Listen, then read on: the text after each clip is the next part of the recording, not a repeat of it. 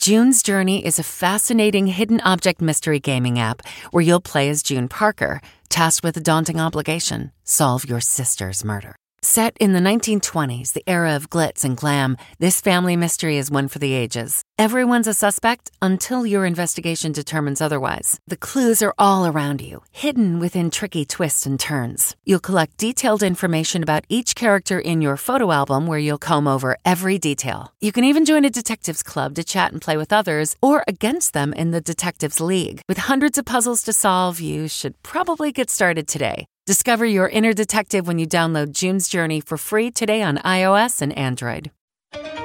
Tonight, Tropical Storm Isaias turns deadly as it barrels its way up the East Coast, causing multiple deaths and leaving millions without power.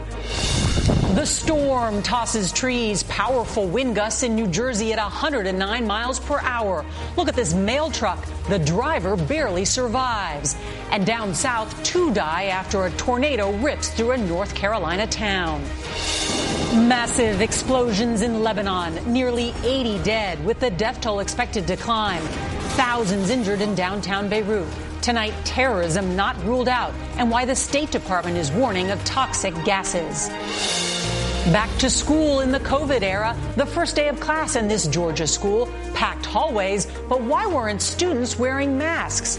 Cops descend on this L.A. mansion after hundreds party and defy state rules. Plus, Christmas without the Rockettes for the first time in nearly 90 years. Racing to a cure. Could antibodies mass-produced in a lab be the next best thing to a coronavirus vaccine? Plus, promising early results in one of those vaccine trials.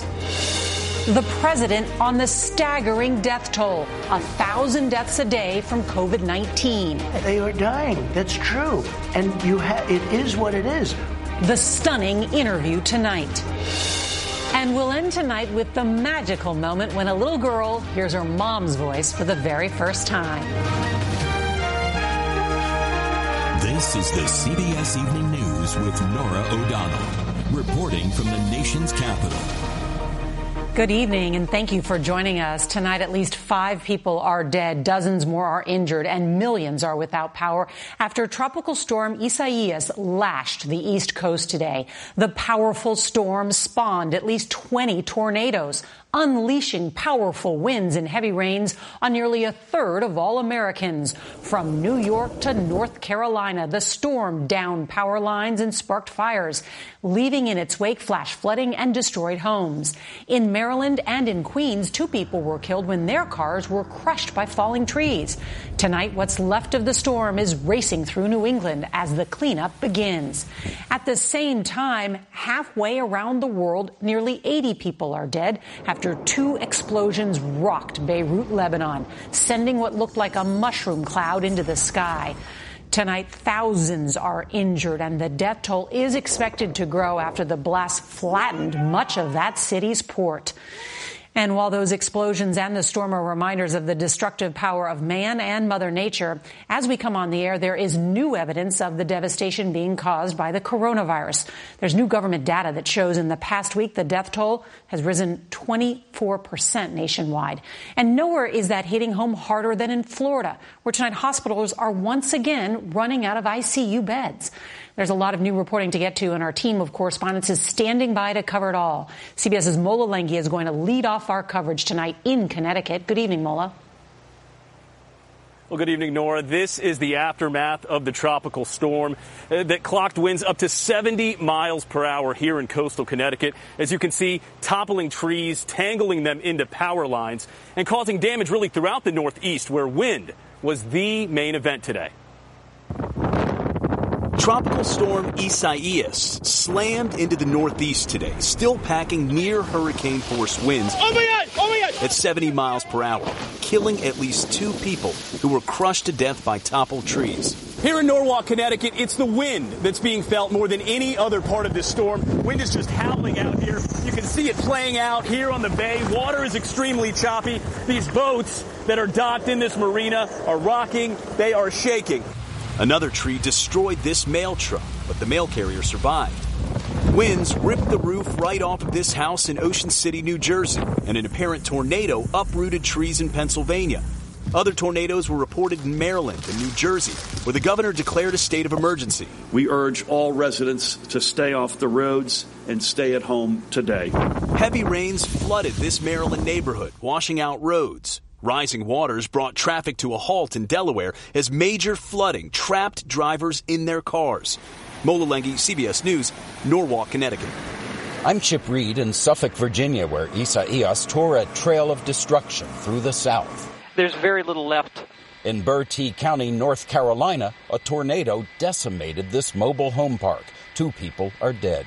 It's bad. It doesn't look real. Some things you see on TV, it's like nothing is there. In Ocean Isle, North Carolina, beach homes smolder after fires broke out overnight.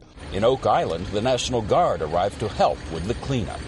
Here in Suffolk, Virginia, dozens of large trees came down. This huge one fell on a house. You can hardly even tell there's a house underneath there. 12 people lived in that house. Thankfully, no one was injured. Look how big this tree is. Just down the street, a terrified Mimi Pierce thought a tornado in her backyard was slamming this tree onto her house. Luckily, it landed in the street. You could hear it coming. It just started going. Ooh, ooh. And were you worrying about your 2 kids at that moment? Oh, of course. They were right there on my heels. We were down the stairs. I just started yelling, tornado. Even with a tornado and all those trees falling down and scenes like this all over town, city officials here in Suffolk tell us that not a single person here was killed or even injured by this storm. Nora? Pretty extraordinary. Chip Reed, thank you. 2 enormous explosions shook Beirut, Lebanon today. Nearly 80 people are dead and more than 3,000 wounded, but the death toll has been rising by the hour. And tonight, Lebanon's prime minister is vowing to hold responsible whoever is to blame for the explosions. Moments ago, President Trump said it was a bomb of some kind without giving details. Here's CBS's Chris Livesay. Just after 7 p.m. local, the enormous explosion rocked the port city, sending shockwaves miles away at sea. The U.S. State Department is warning about toxic gases released in the blast, telling all to stay indoors. The source of the catastrophe? Explosive material seized years ago and stored at the port, according to the Lebanese government. But what sparked it is yet unknown. Terrorism has not been ruled out. Houses, buildings, dead bodies in the streets, injuries. Hospitals couldn't accept more injuries and bodies because they were full. Beirut is a destroyed city. It is like a real war zone. And tonight, the prime minister vowed that those responsible will pay the price. Chris Livesay, CBS News, Rome. We turn now to the coronavirus pandemic. As of tonight, more than 156,000 people have died in this country from COVID, and more than 4.7 million cases have been confirmed. And with schools starting to reopen, the national debate over protecting students and educators is intensifying. We get more now from CBS's Manuel Bojorquez. This photo shows the first day back at one school in Paulding County, Georgia. Complaints of crowded hallways, few masks, and packed buses. My daughter, she actually sat beside a girl whose brother has just tested positive. In nearby Cherokee County, students crowded around each other for a senior photo. No masks here. The images reveal just how difficult it could be for schools to enforce new safety measures. Some teachers in Arkansas protested. I don't want there to be a misconception that teachers don't want to go back to work. We're working now. We work every day. We're willing to work. We're not willing to risk ourselves, our families, and our children. Though new COVID-19 cases dropped by just over 8% nationwide compared to the previous week, deaths jumped 25% during the same time period. While cases across the Sunbelt states appear to be plateauing, there is renewed concern about rising numbers elsewhere. At least 17 states are reporting increases in coronavirus cases, including New Jersey, where average new cases spiked 108% in the last 2 weeks. Yet some continue to ignore the precautions. There appear to be no masks or social distancing at this L.A. mansion party that became so rowdy a shooting left one person dead. Houston became the largest U.S. city to announce fines for violating its mask ordinance, $250. In New York, the Rockettes Christmas Spectacular has been canceled because of the virus, the first time since the 1930s. Today, Florida reported its third highest one-day total of new COVID-19 deaths, 245 residents. In the meantime, the governor here says he wants to explore the idea of allowing relatives to visit their loved ones in the state's long-term care facilities once again, something that has been forbidden for months due to the virus. Nora? Manuel Bajorquez, thank you. There is encouraging news tonight on two fronts in the search for treatments for coronavirus. One Maryland company says its experimental vaccine produced antibodies in more than 50 people, while two other companies say they may have found a way to create synthetic antibodies that could treat patients who already have the virus. CBS News chief medical correspondent Dr. John LePoux continues our series, Racing to a Cure. Tonight, Eli Lilly, in collaboration with the National Institutes of Health, announced they're trying something new, a lab-engineered treatment called monoclonal antibodies to stop the virus from spreading in the body. NIH Director Dr. Francis Collins. That monoclonal antibody sticks right to the part of this spike protein that represents the part that binds to the human cell and lets the virus get inside. So you cover that up and the virus has nowhere to go. In contrast to convalescent plasma taken from survivors' blood, monoclonal antibodies can be manufactured in large amounts in a lab. In a similar effort, Regeneron is working on its own synthetic antibody treatment. Dr. Mezgebe Berhe is running the trial. But if I treat you now, can I prevent the possibility of progression and hospital admission? Can I improve your recovery time? Can I also prevent transmission to other people? Meanwhile, tonight, Maryland-based Novavax says two studies of its experimental vaccine are showing positive results. In a phase 1 vaccine trial, all 131 participants had antibodies and no serious side effects. And in the other, the vaccine protected baboons from the COVID-19 virus. Dr. John LePoux, CBS News. Tonight, President Trump is drawing fire for his comments about the rising death toll from coronavirus. With more than 1,000 Americans dying every day, the president said, "It is what it is." Democrats have already turned that phrase into a campaign ad to lambaste his leadership. We get more now from CBS's Paula Reed at the White House. With the virus costing over 1,000 American lives per day, President Trump continues to maintain the pandemic is under control, most recently in an interview on HBO. Well, what's your definition of control? Yeah, under the circumstances, it's giving them a false sense of security. Now, I think it's under control. I'll tell you what. How? 1,000 Americans are dying a day. They are dying. That's true. And it is what it is. In the interview, taped last week while Representative John Lewis laid in state in the Capitol, the president dismissed the civil rights leader's legacy and touted his own. How do you think history will remember John Lewis? I don't know. I can't say one way or the other. He didn't come to my inauguration. He didn't come to my State of the Union speeches, and that's okay. That's his right. Nobody has done more for black Americans than I have. I understand. He should have come. Today, during a White House signing ceremony for a conservation bill, the president oddly flubbed the name of one of the country's most popular tourist destinations, Yosemite National Park. When their eyes widen in amazement as Old Faithful bursts into the sky, when they gaze upon Yosemite's towering sequoias. After weeks of criticizing efforts to expand mail-in voting ahead of the November election, President Trump actually endorsed it today, but in one state only, Florida, where elderly voters, key to his re-election, regularly vote by mail. The president's attacks on the security of mail-in voting have concerned Republican leaders across the country. They're worried that by doing this, the president may actually be discouraging GOP voter turnout in November. Nora.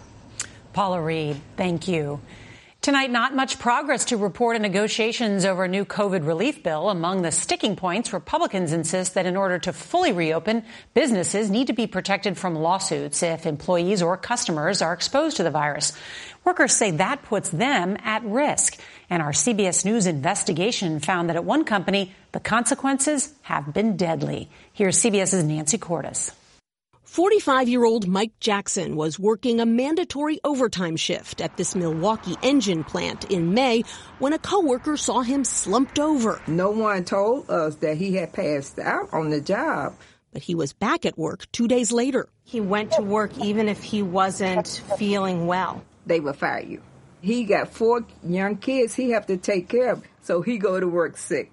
Jackson collapsed again and was sent to the hospital, where he tested positive for coronavirus. He died 10 days later. Boy, it hurts so bad. I wasn't there with him. When he passed, he died by himself. 6 current workers tell CBS News the company, Briggs and Stratton, required them to work face-to-face on the assembly line and that managers rarely wore masks. The company doesn't care whether we live or die.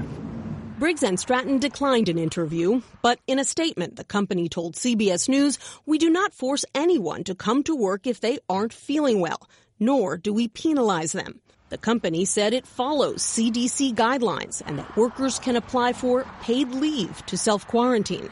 The company also provided this photo showing plastic barriers between workers. But another photo provided by an employee a day later appears to show the same barriers rolled up. What do? Stand up, fight back! Fighting back might soon become more difficult. Senate Republicans have a new bill that would shield companies from some coronavirus lawsuits. Workers have already filed suits against Walmart, Amazon, McDonald's, and Tyson Foods. What do you say to workers who worry that your liability protections basically give their employers license to avoid taking the kinds of precautions that would keep them safe? This is mainly to protect them, because the employers would only be liable if they were grossly negligent. A month before his death, Mike Jackson and his co-workers protested the lack of safety equipment at the plant. Federal safety regulators are now investigating the workers' complaints. If they would have protected the workers, I think my son probably would still have been here. Nancy Cordes, CBS News, Capitol Hill. Tonight, the husband of Los Angeles District Attorney Jackie Lacey is facing 3 misdemeanor charges. Video from March showed David Lacey pointing a gun and threatening to shoot Black Lives Matter protesters who'd gathered outside the couple's home. Jackie Lacey apologized at the time and says her husband was just trying to protect her. A message in the sand led to the rescue of 3 castaways stranded on a tiny island in the Pacific Ocean. Their boat ran out of gas, and they ended up on an island in Micronesia, where they were stuck for 3 days. Well, they wrote SOS on the beach. Rescuers spotted it from the air. Crews gave the men food and water and took them to safety. We want to share a magical moment with you, the moment a little girl from Kansas finally got to experience something most of us take for granted. With thanks to our CBS affiliate, WIBW in Topeka, here's CBS's Janet Shamlian. There are so many firsts in a child's life, but few can compare to this. Can you hear Mama? Mama! Yeah. I think you can hear me. I think that is it. It's almost too much for Mavis Malone. She can hear for the very first time. It was almost as if she couldn't believe it. There's just that split second right before she covers them that I felt like she wanted to cry. Like, oh, I heard it, you know. The 2-year-old was born with profound hearing loss. Hopes were high a 4-hour surgery would change that. Doctors putting cochlear implants in both ears. The device is delivering sound directly to the auditory nerve. Now, without her mom signing, Mavis understands. Grandma. And a trip to the park with her older brothers is a whole new world. I'm happy that my sister can hear, and I love her. An end to the silence. Oh, sweetie, it's okay. Oh, big girl. And a life forever changed. Janet Shamlian, CBS News, Houston. Mavis was in speech class just today, and her family says they look forward to when she can join in singing, something the Malones love to do. Tonight, don't miss John Lewis Celebrating a Hero, featuring Oprah Winfrey, Tyler Perry, and her own Gail King, and musical performances by Jennifer Hudson and John Legend. That's tonight at 10, 9 Central, right here on CBS. And a reminder, if you can't watch the CBS Evening News live, don't forget to set your DVR so you can watch us later. And that is tonight's CBS Evening News. I'm Norah O'Donnell in the nation's capital. We'll see you right back here tomorrow. Good night. Stephen Colbert here to tell you about The Late Show Pod Show, which is the podcast of The Late Show with my producer, Becca. Becca, what's up? So The Late Show Pod Show is everything you love about The Late Show on a podcast. I want to know about you. Enough. People see everybody in an ad talks about the thing they're trying to sell. Oh. I'd like to know about you, the person behind creating the podcast. I'm having a really good day. Barry baked some bread, and my friend Kara got me some chicken salad. It's a really nice day in the office today. Listen to The Late Show Pod Show with Stephen Colbert wherever you get your podcasts.